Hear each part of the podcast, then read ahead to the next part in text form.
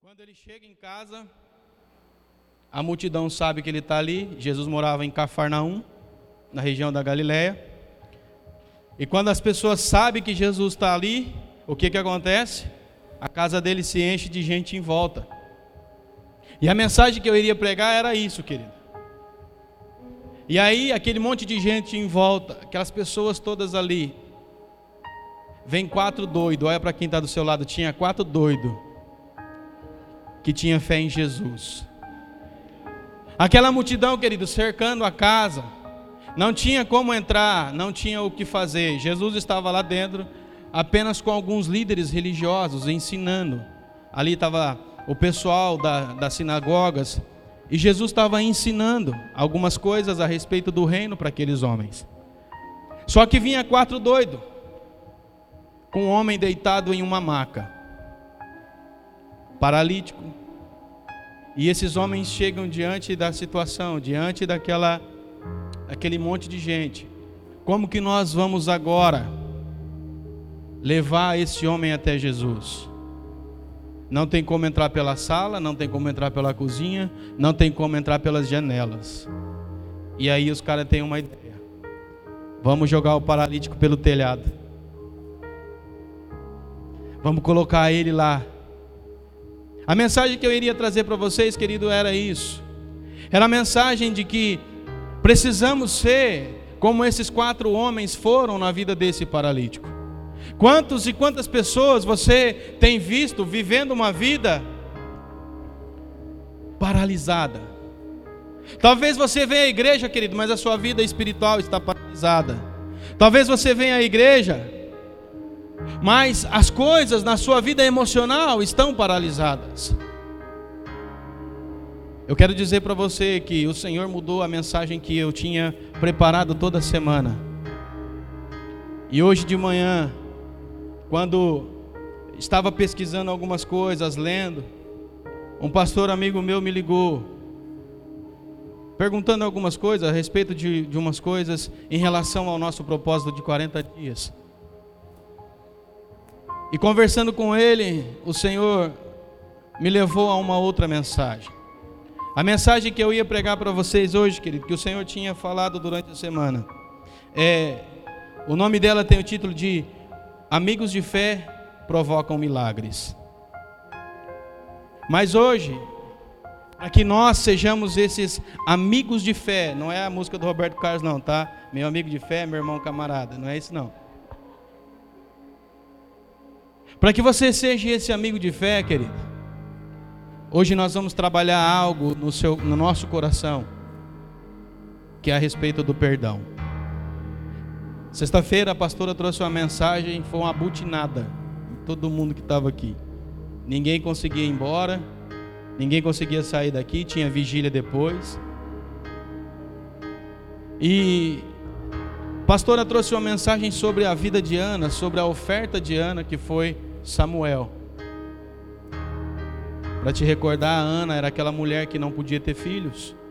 E a rival dela, a Penina, ficava tirando sarro dela. Então Ana faz um compromisso com o Senhor de que se o Senhor desse um filho a ela e fosse homem, ela devolveria esse filho a Deus. Então quando Samuel nasce, o que, que faz?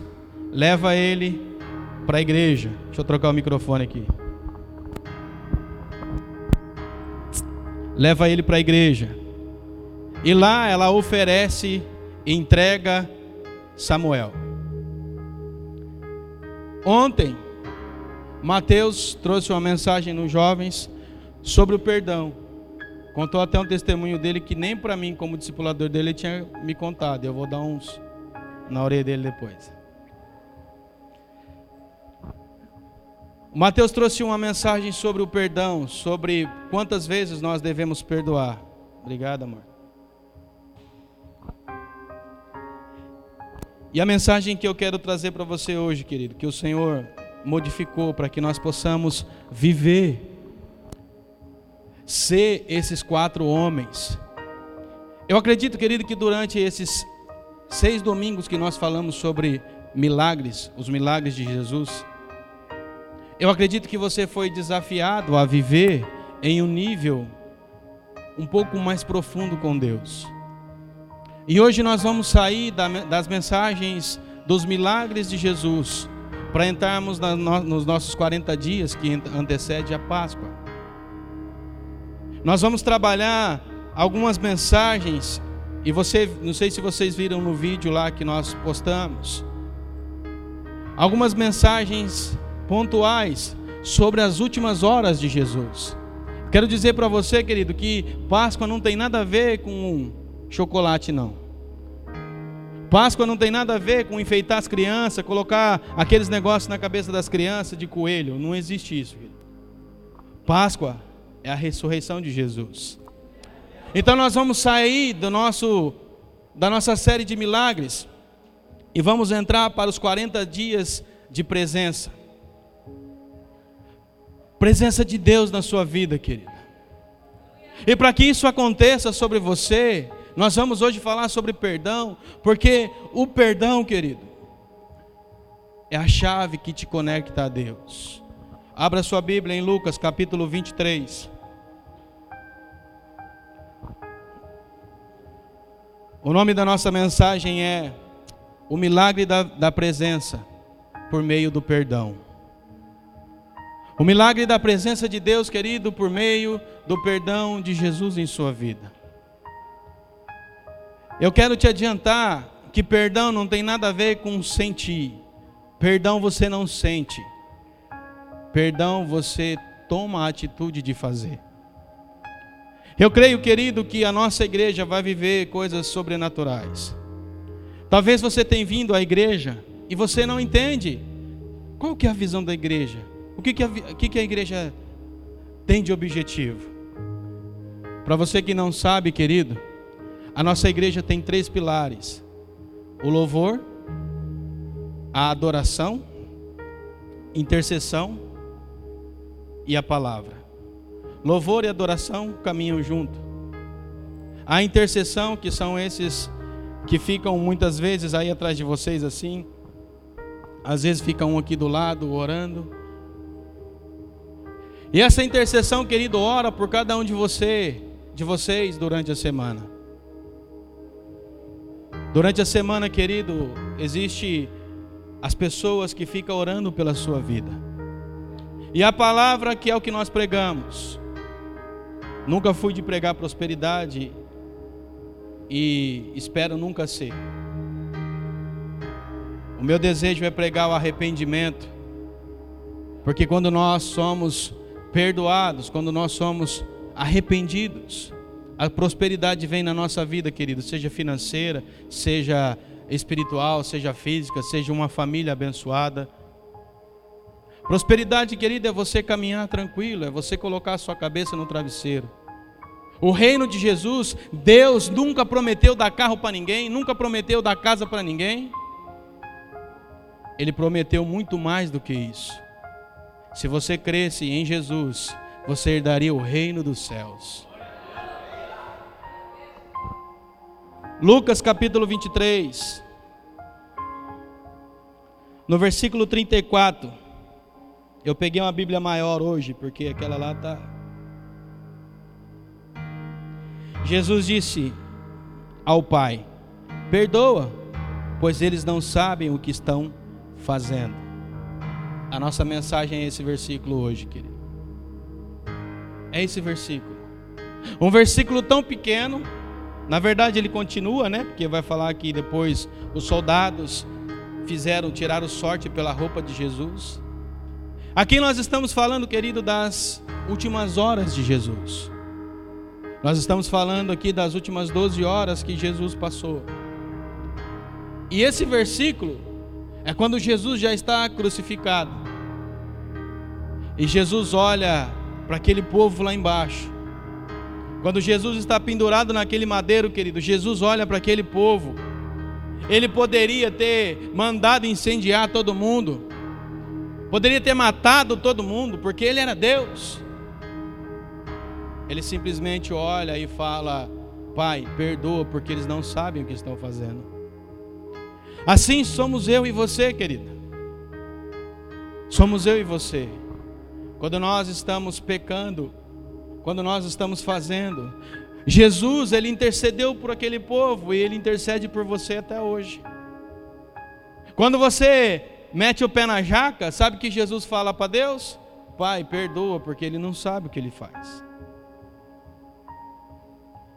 Se fosse você, querida, no lugar de Jesus, depois de ter carregado aquela cruz pesada, com 70 quilos na sua, nas suas costas, com um espinho em sua cabeça, tendo tomado 39 chibatadas, andado um quilômetro e meio, com as pessoas te xingando, batendo, cuspindo, puxando, rasgando a sua roupa, furando você. Na cruz, querido, o que você iria fazer? Qual seria a sua reação? Qual seria a minha reação? Então Jesus olha para aquele povo e fala: Pai, perdoa, porque eles não sabem o que estão fazendo. O que eu quero dizer para você, querido, é o seguinte: nós carregamos em nossa vida muitas mágoas durante o percurso. E eu acredito que o Senhor nos trouxe hoje até aqui para falar sobre isso, depois de termos programado para falar outra coisa. É porque para que nós possamos romper em nossa vida e romper como igreja, ainda existe coisas em seu coração, no meu coração, que precisa ser transformado pelo poder do perdão de Deus. Eu não sei, querido, o que você já passou na sua vida. Eu não sei o que você sofreu até hoje. A única coisa que eu sei é que se você deixar, Jesus vai sarar isso que está aí dentro. Na realidade, Ele quer que você deixe Ele curar isso. Porque só assim, querido, você vai viver o extraordinário de Deus na sua vida. Só assim você vai viver aquilo que Deus tem para você por completo. Jesus aqui olha para aqueles homens lá embaixo e não julga. Jesus não os condena. E detalhe que haviam mais duas pessoas sendo crucificado com Jesus. E, uma, e um desses homens era? O que, que era a igreja? Um desses? Ladrão. E esse ladrão olha para Jesus e fala: Você não fez nada para estar aqui. Eu fiz, eu roubei, Peguei dinheiro de muitas pessoas, eu mereço. Porque naquela época, querido, quando os soldados romanos pegavam alguém, não existia, em algumas, alguns casos, não existia prisão, era morte direta. Então eles iam diante do, do rei, que era o juiz, e ele já condenava e dali mesmo já ia para a prisão ou para a morte. E não era a morte por injeção. Havia algumas, algumas mortes muito pesadas. E a crucificação era uma delas. A crucificação e a morte por lança eram as mais terríveis. A lança entrava pela parte de baixo da pessoa e saía pela boca. Já viu aqueles frangos no rolete, imagina ele em pé, era do mesmo jeito. Não tinha, querido, injeção. E esse homem que estavam do lado de Jesus, ele foi condenado à mesma coisa, a morrer como Jesus iria morrer. Jesus olha para ele e simplesmente diz para ele o que? Hoje ainda estará comigo no paraíso. Jesus não o julgou, querido. Jesus não fez questão daquilo que ele tinha feito. Jesus perdoou os pecados que ele tinha cometido. E aquele homem, ao falar que Jesus não havia cometido nada, ele entende que aquele que estava pendurado naquele madeiro era Jesus, o Rei dos Reis, o Senhor dos Senhores, aquele a quem os profetas tinham dito que iria vir Aquele homem reconhece que Jesus era o Salvador do mundo. primeira, a, primeira Coríntios. Não é Coríntios não, tá? Tá amarrado isso aí. 1 Coríntios 15, do 55 ao 57, vai dizer assim: Onde está a morte a sua vitória? Onde está a morte o seu aguilhão?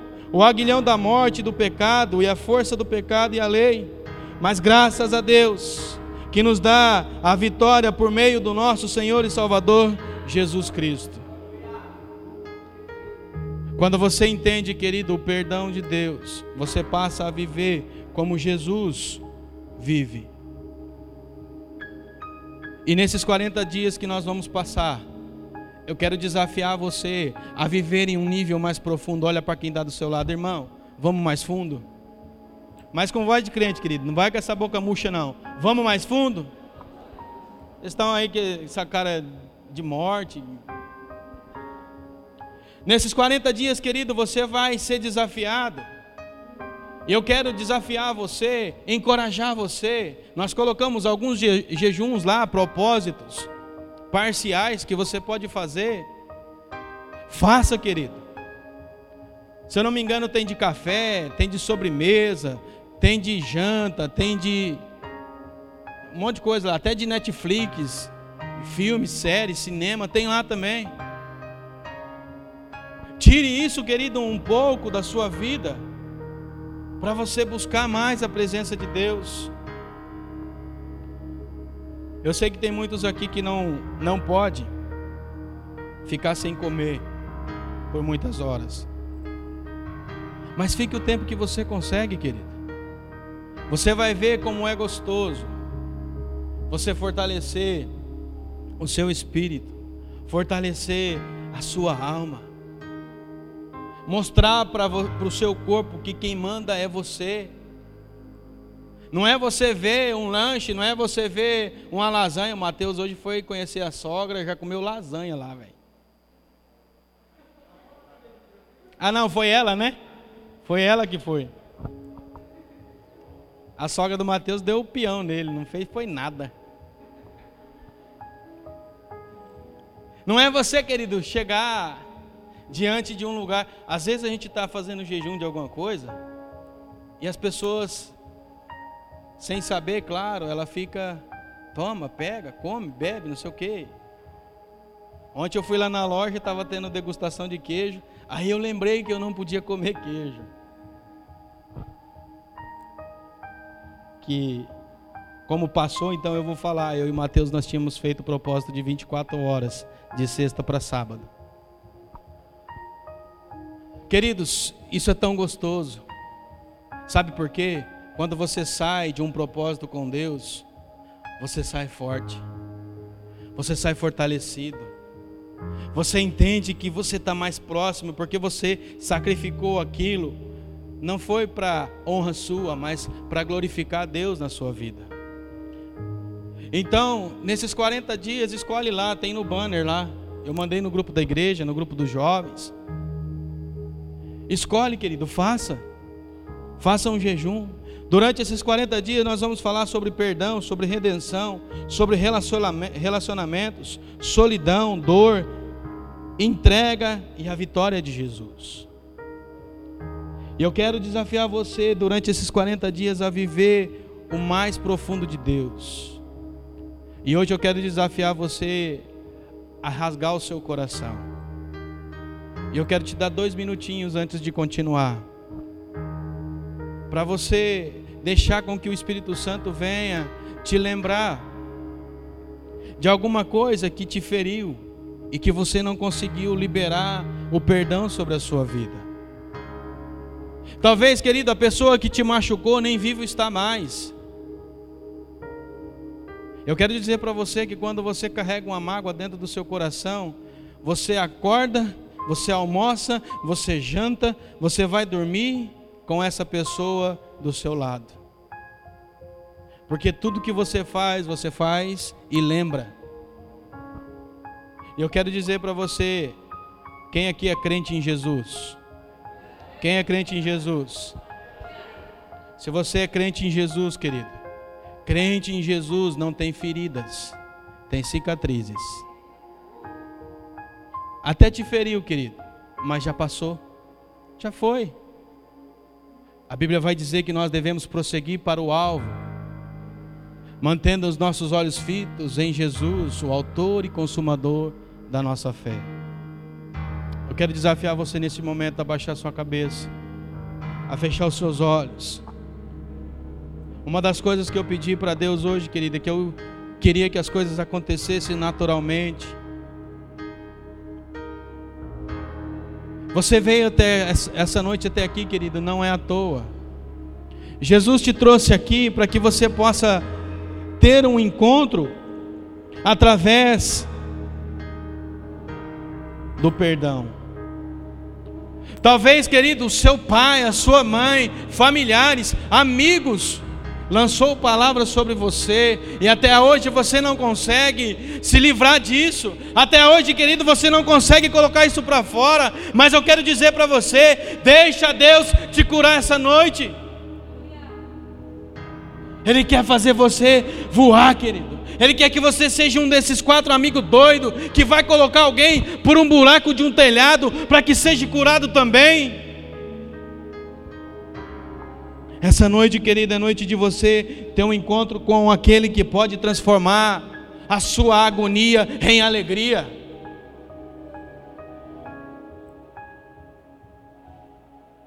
Aleluia. Deixa o Senhor te lembrar Deixe o Senhor lembrar, querido.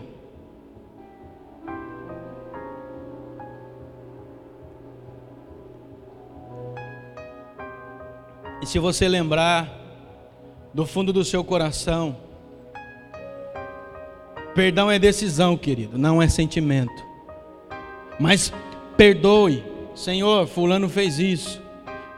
Eu perdoo em nome de Jesus, porque o Senhor me perdoou naquela cruz.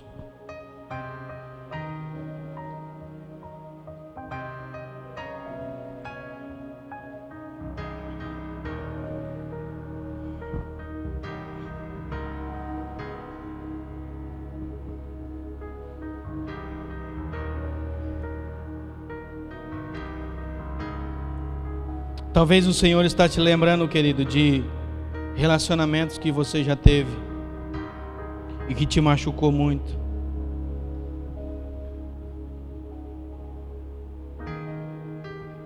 Talvez você está lembrando aí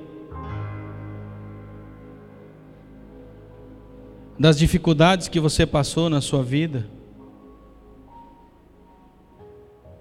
das brigas que você teve com seus familiares, de palavras que você lançou sobre a vida de alguém. Querido, peça perdão para Deus sobre isso. E é com o seu coração, não é porque eu estou pedindo. Eu estou dizendo isso para você essa noite, querido, para que você possa viver o extraordinário de Deus.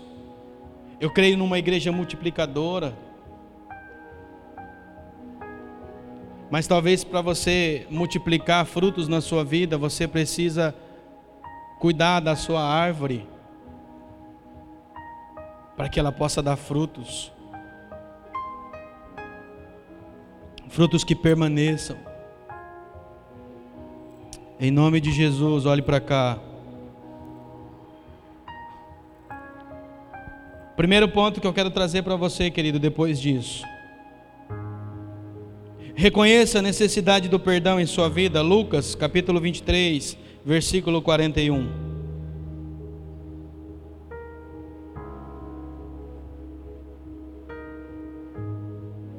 É a conversa daquele homem com Jesus. Ele diz assim: Nós estamos sendo punidos com justiça, porque recebemos o que os nossos atos mereceram. Mas este homem nada cometeu. Em algumas versões vai estar: não cometeu mal algum ou mal nenhum. Então ele disse: Jesus, lembre-te de mim quando entrares no teu reino. E Jesus respondeu: Eu te garanto, fala para quem está do seu lado, Jesus te garante que, independente do pecado que você cometeu, tem um lugar lá no céu para você, querido. Basta você se arrepender. Basta você se perdoar. Tem pessoas que vivem, querido, a vida inteira e não se perdoa, tem facilidade até mesmo de perdoar as pessoas, mas não perdoa a si mesmo. Os atos errados que cometeu. Se livre disso, querido. Satanás tem tentado aprisionar você nas mágoas, seja de outras pessoas ou de você mesmo. Você precisa abrir o seu coração. O Senhor tem coisas grandiosas para você, como igreja. E o Senhor tem coisas grandiosas para essa igreja e você faz parte disso. Durante esses 40 dias, querido, pegue firme com o Senhor. Há uma estatística que aquilo que nós fazemos direto, com mais de 21 dias, se torna rotina na nossa vida e nós não conseguimos mais deixar de fazer. Então, se está difícil para você assimilar os 40 dias, começa com 21. E eu vou fazer 21.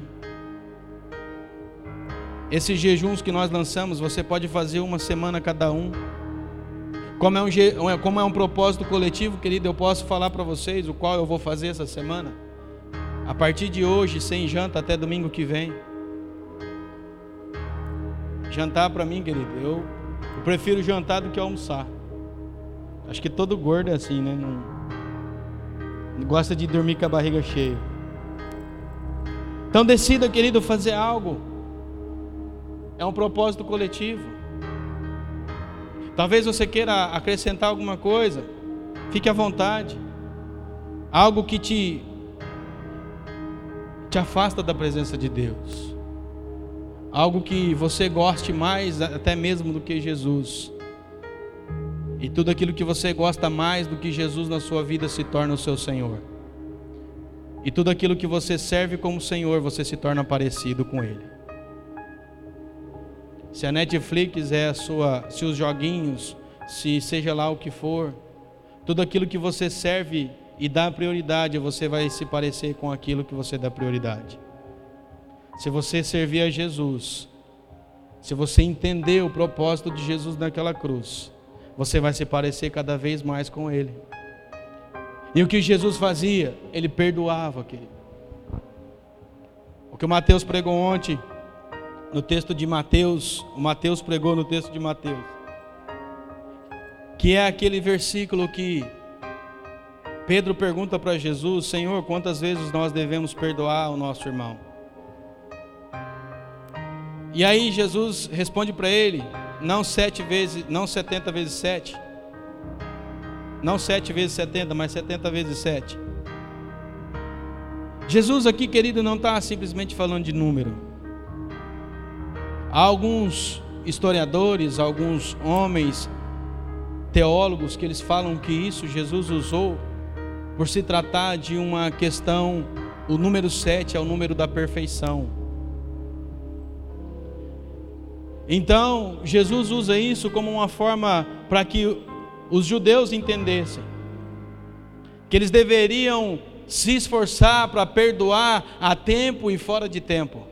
E é assim que você tem que fazer, querido. Perdoar a tempo e fora de tempo, ou seja, em todo momento. É melhor, querido, você dormir com o seu coração em paz. Mas, pastor, e se eu pedir perdão para a pessoa e ela não me perdoar? O problema é dela, querido. O problema é dela. Porque agora não vai ser mais você que vai deitar a cabeça no travesseiro, vai levantar, vai almoçar, vai jantar e a pessoa está junto com você. Agora é o contrário. Mas talvez você também precisa liberar perdão. Não é só pedir, é liberar. Alguém talvez já tentou te pedir perdão e você negou isso.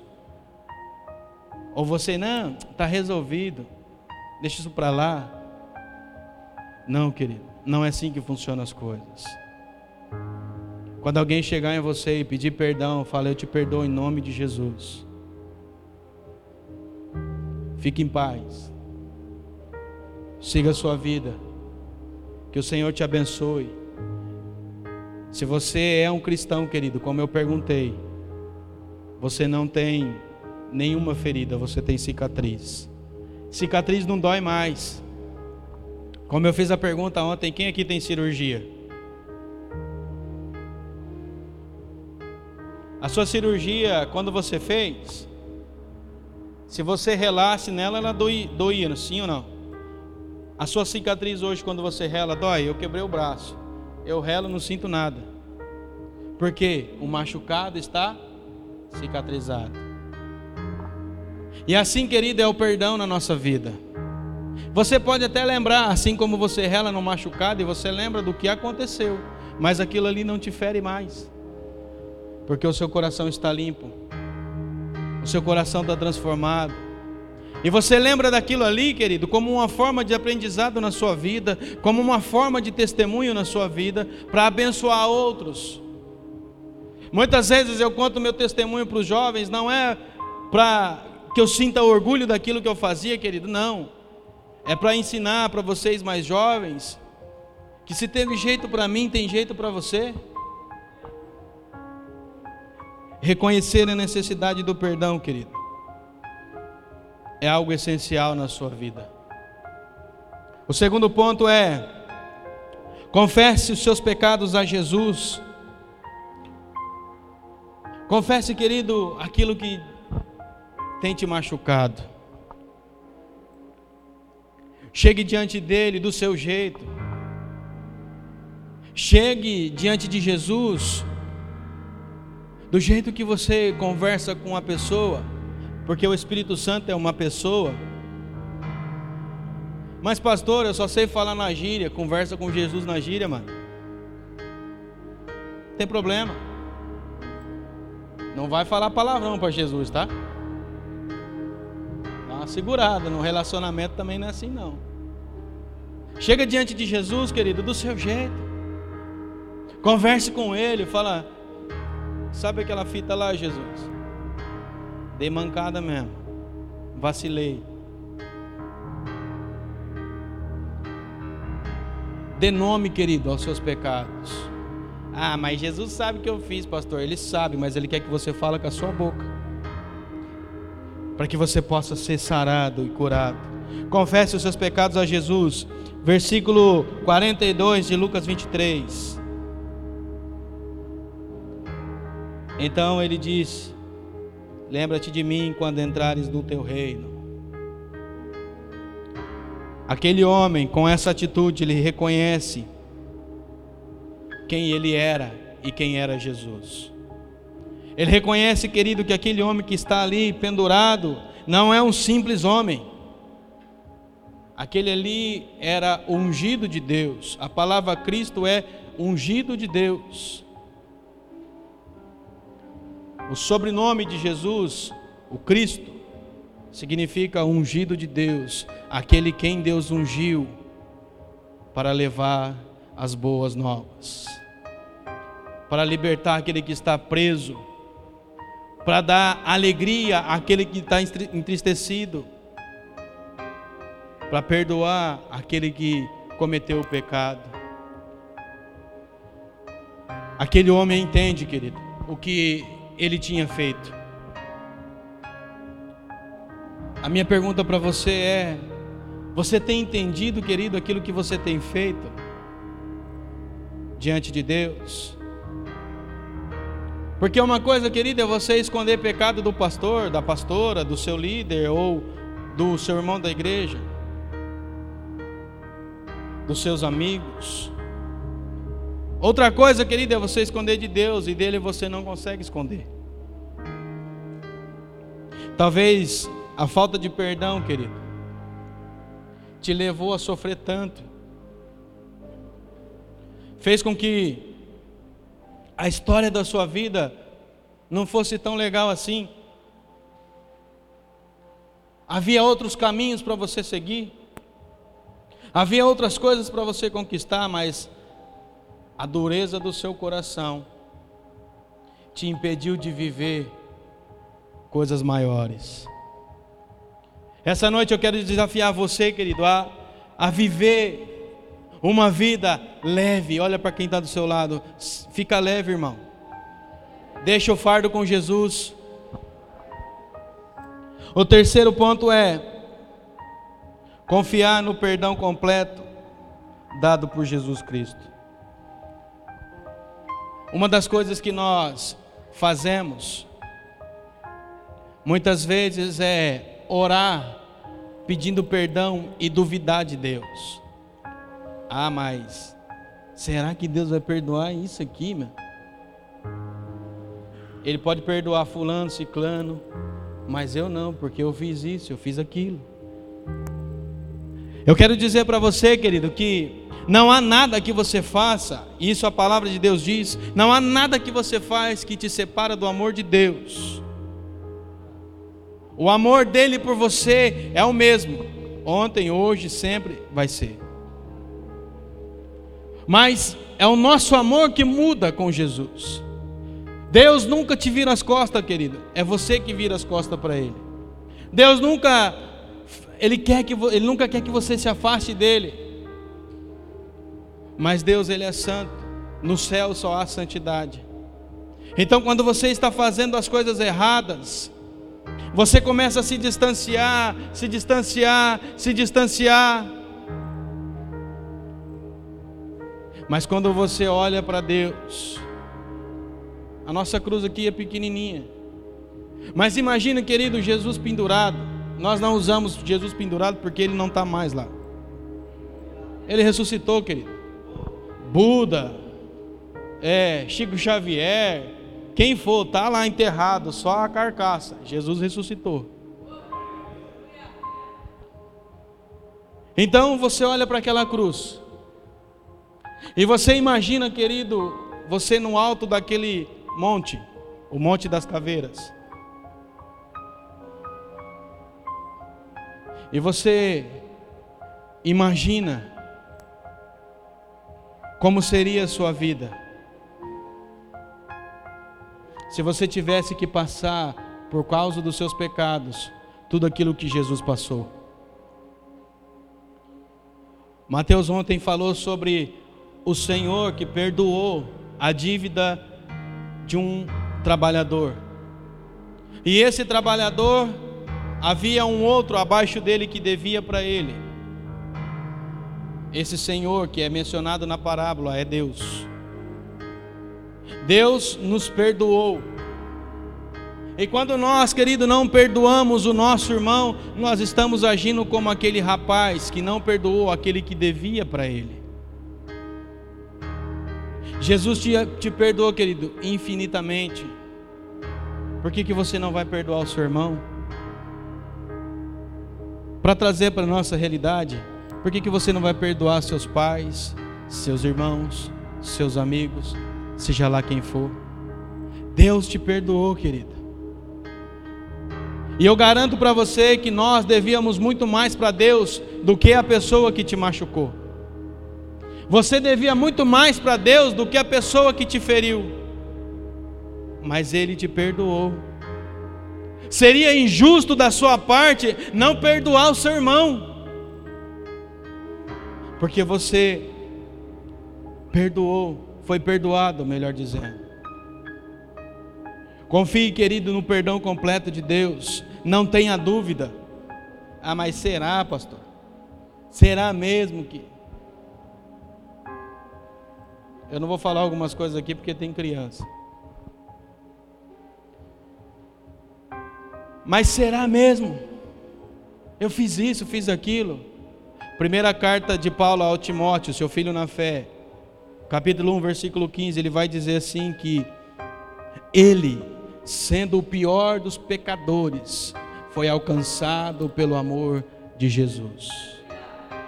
Querido, Paulo matava. Você já ouviu várias vezes aqui nós falando sobre isso. Paulo matava as pessoas matava os crentes, ele tinha ódio de quem servia a Jesus, até que um dia ele encontrou com Jesus, literalmente ele caiu do cavalo. E aí você acha que a foto pornô que você vê, você não tem perdão. Que a mancada que você deu não tem perdão. E aí um abismo puxa o outro.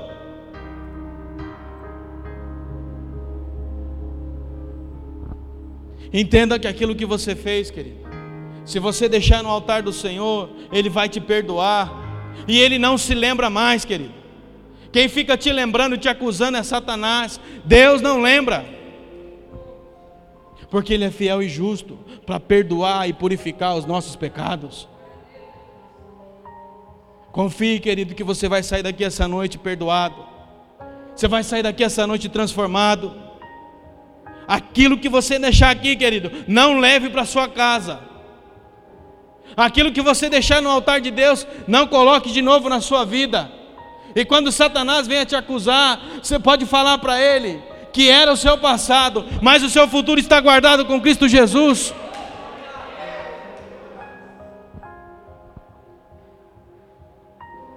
Próximo ponto. Fica tranquilo que tem só 10 folhas, viu? O esboço. Decida perdoar os seus ofensores. Mateus versículo Mateus 6, versículo 14, eu vou ler aqui para a gente poder ganhar tempo. Pois se perdoarem as ofensas um dos outros, o Pai Celestial também lhes perdoará. Mateus 6 é a oração do Pai Nosso, querido. Jesus está dizendo aqui: da mesma forma que você perdoar o seu irmão, você será perdoado. Da mesma forma que você liberar o perdão sobre a vida daquele que te ofendeu, você será perdoado. Porque da mesma forma que te machucaram, você machucou alguém. Da mesma forma com que você feriu as emoções, os sentimentos de alguém,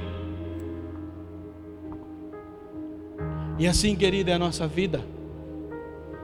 Ninguém é bom o suficiente e nunca vai ser para alcançar o reino pelas obras que nós fazemos. E o perdão, querido, é a chave para que você possa entrar definitivamente em um nível mais profundo. Eu gostaria de estar aqui falando, querido, sobre como nós poderíamos alcançar a cidade? Através daqueles quatro homens que levaram aquele paralítico. Mas quando o Senhor me disse hoje: Ei, eu quero fazer, mas preciso tratar algumas coisas. Quem aqui quer viver o sobrenatural de Deus? O perdão é a decisão, um ato de responsabilidade, é muito maior do que um sentimento de autojustiça. Ah, aquele ali eu perdoo, aquele ali não. Não é preciso esperar uma vontade, é preciso decidir e praticar o que recebemos de Jesus. Quando recebemos o perdão de Cristo, passamos a ter uma responsabilidade de liberar o perdão aos outros também. Querido, você recebeu o perdão de Cristo, sim ou não? Então você precisa perdoar agora. É simples. Ah, pastor, eu vou esperar sentir. Vou esperar sentir um arrepio. Só com o dedo na tomada que vai arrepiar.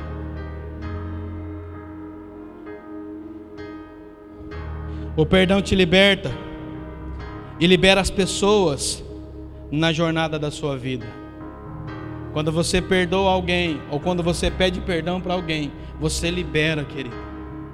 Mateus ontem no exemplo que ele citou foi do pai biológico dele que faleceu quando ele era ainda pequeno e a mágoa que ele carregava pelo pai ter deixado eles quando ele era pequeno e não ter conhecido, não ter tido a presença de um pai biológico. Carregou isso durante os anos da vida dele, mas quando decidiu perdoar, a expressão que ele usou ontem é justamente essa, querido, a leveza, tirar o fardo que está nos que está pesando sobre os nossos ombros. Ele não teve o pai biológico, mas ele tem um homem que ele chama de pai e que honra ele mais do que muitos pais biológicos. Paga a faculdade, tem um, um notebook de 3 mil reais, tem um relacionamento de pai e filho.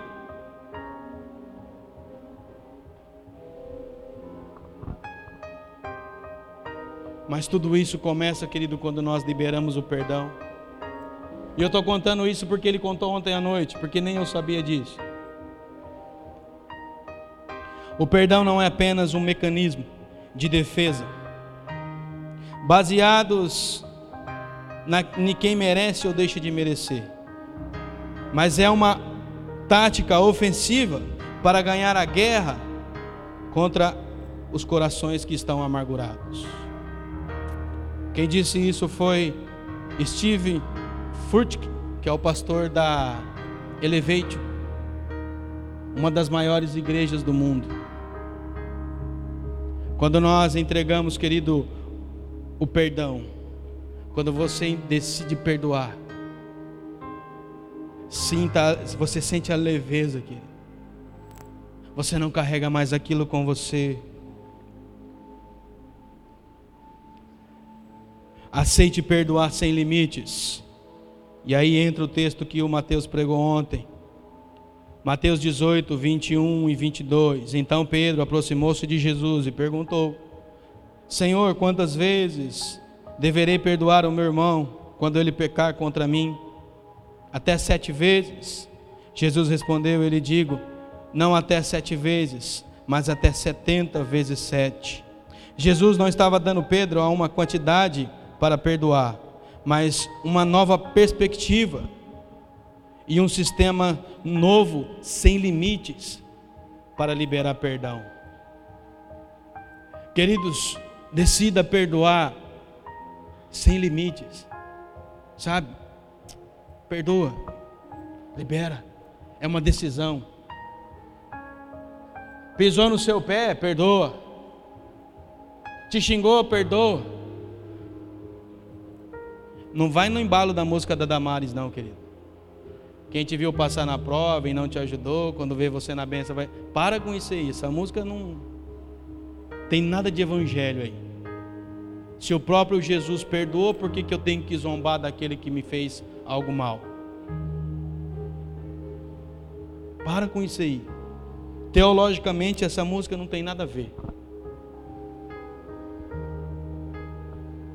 Fique em pé em nome de Jesus. Sabe o que é mais engraçado? Que quando é esse tipo de mensagem assim, não tem nenhum glória. É um silêncio, a paz.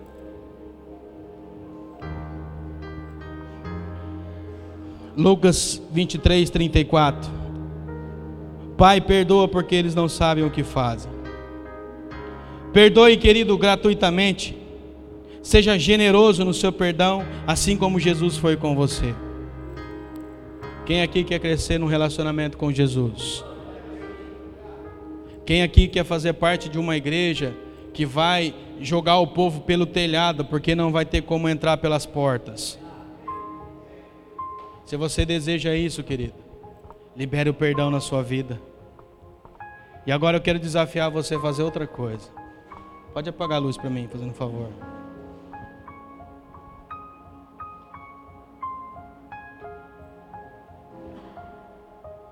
Pegue o seu celular. Pode pegar agora. Agora você pode usar ele.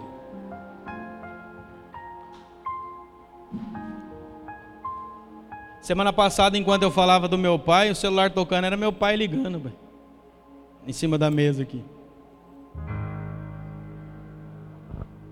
E aquele momento eu estava usando um, um, exemplo dele, né? Sobre a questão de afinidade, de amor de pai e tal. Semana retrasada, né? Depois eu liguei para ele. E o que você vai fazer nessa noite, querido? Com uma ferramenta que você tem aí, seja o SMS ou seja o WhatsApp. Você vai lembrar de pessoas que, quer dizer, você já lembrou de pessoas que te feriu. Eu quero desafiar você a mandar uma mensagem para ela: Jesus te ama. Se você puder fazer isso. Coloque para ela: Jesus te ama.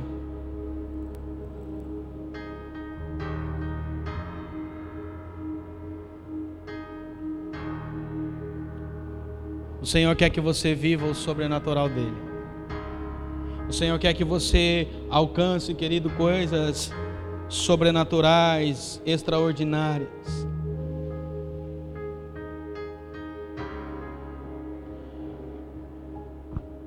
Martin Luther King disse assim: O perdão é um catalisador que cria a ambiência necessária para uma nova partida, para um reinício em nossas vidas. Vocês sabem que Martin Luther King foi um negro revolucionário, avivalista, um pastor. Talvez, querido, você chegou aqui essa noite com outras expectativas no seu coração.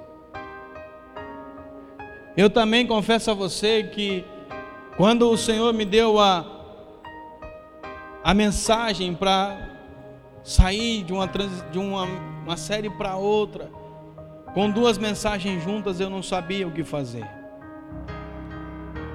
E quando eu fui orar ali com o pessoal da intercessão, eu falei assim: ore por mim, porque eu não sei como que eu vou fazer lá. Mas eu sei, querido, que se você decidir abrir o seu coração, eu sei que se você decidir viver uma vida de perdão, você vai viver os melhores anos da sua vida. Deus te perdoa imediatamente. Deus te perdoa completamente. Deus te perdoa repetidamente e Deus te perdoa gratuitamente. Você não precisa fazer nada, querido, de sacrifício. O sacrifício quem fez foi Jesus. O que você precisa fazer é entregar no altar do Senhor aquilo que te feriu, e sair daqui leve, entendendo, querido, que você foi hoje transformado, que aquilo lá faz parte do seu passado, que quando você lembrar daquilo, não vai te machucar. Será algo na sua vida, querido, que passou, e você está rumo, caminhando para o paraíso. O reino dos céus. Não tem como, querido, você chegar diante de Jesus hoje.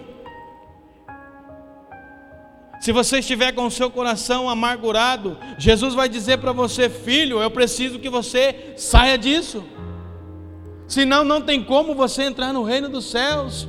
Amargura, orgulho, mágoa, não faz parte do meu reino, não faz parte do nosso sistema aqui no céu. Para, querido, de ficar vivendo uma vida, ah, eu vou para a igreja, mas eu não vou com a cara de fulano. Aquela conversa besta, meu santo não bateu. Para com isso, pai. Pode ser o contrário, as pessoas pode olhar para você e, entre aspas, o santo não bater, porque o que está em você é o Espírito Santo, e o que está no mundo está no mundo, querido, que é Satanás. Mas você, como um filho da luz, você não pode jamais dizer: Eu não vou com a cara de Fulano. Você pode não ter afinidade, que é outra coisa. Apaga para mim esse aqui também, amor. Queridos, eu quero que você, assim como eu, que essa igreja seja uma igreja relevante na nossa cidade. Eu falo isso não é para que meu nome seja conhecido, não, nada a ver. Eu falo isso para que o nome de Jesus seja exaltado através de nós. Eu creio numa igreja viva, querido, cheia do Espírito Santo, e uma igreja que não vai viver simplesmente 40 dias na presença de Deus, que vai viver todos os dias. Que quando chegar o fim de cada um, você vai olhar para trás e vai dizer: Eu combati o bom combate, guardei a fé. Foi isso que Paulo fez, querido, quando estava morrendo.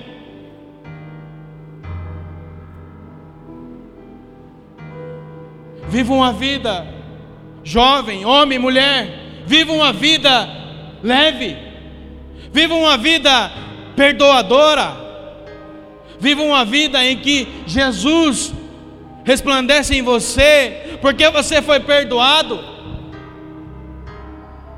E que você também perdoe aqueles que tenham te ofendido. Enquanto nós cantamos, querido, eu não vou fazer nenhum apelo, mas se você desejar, você fica à vontade, querido, para se ajoelhar aí na sua cadeira, para vir até a frente. Não sei o que, que você vai fazer. Mas se você desejar, querido, perdoar alguém, essa é a noite. Se você deseja pedir perdão para alguém, essa é a noite.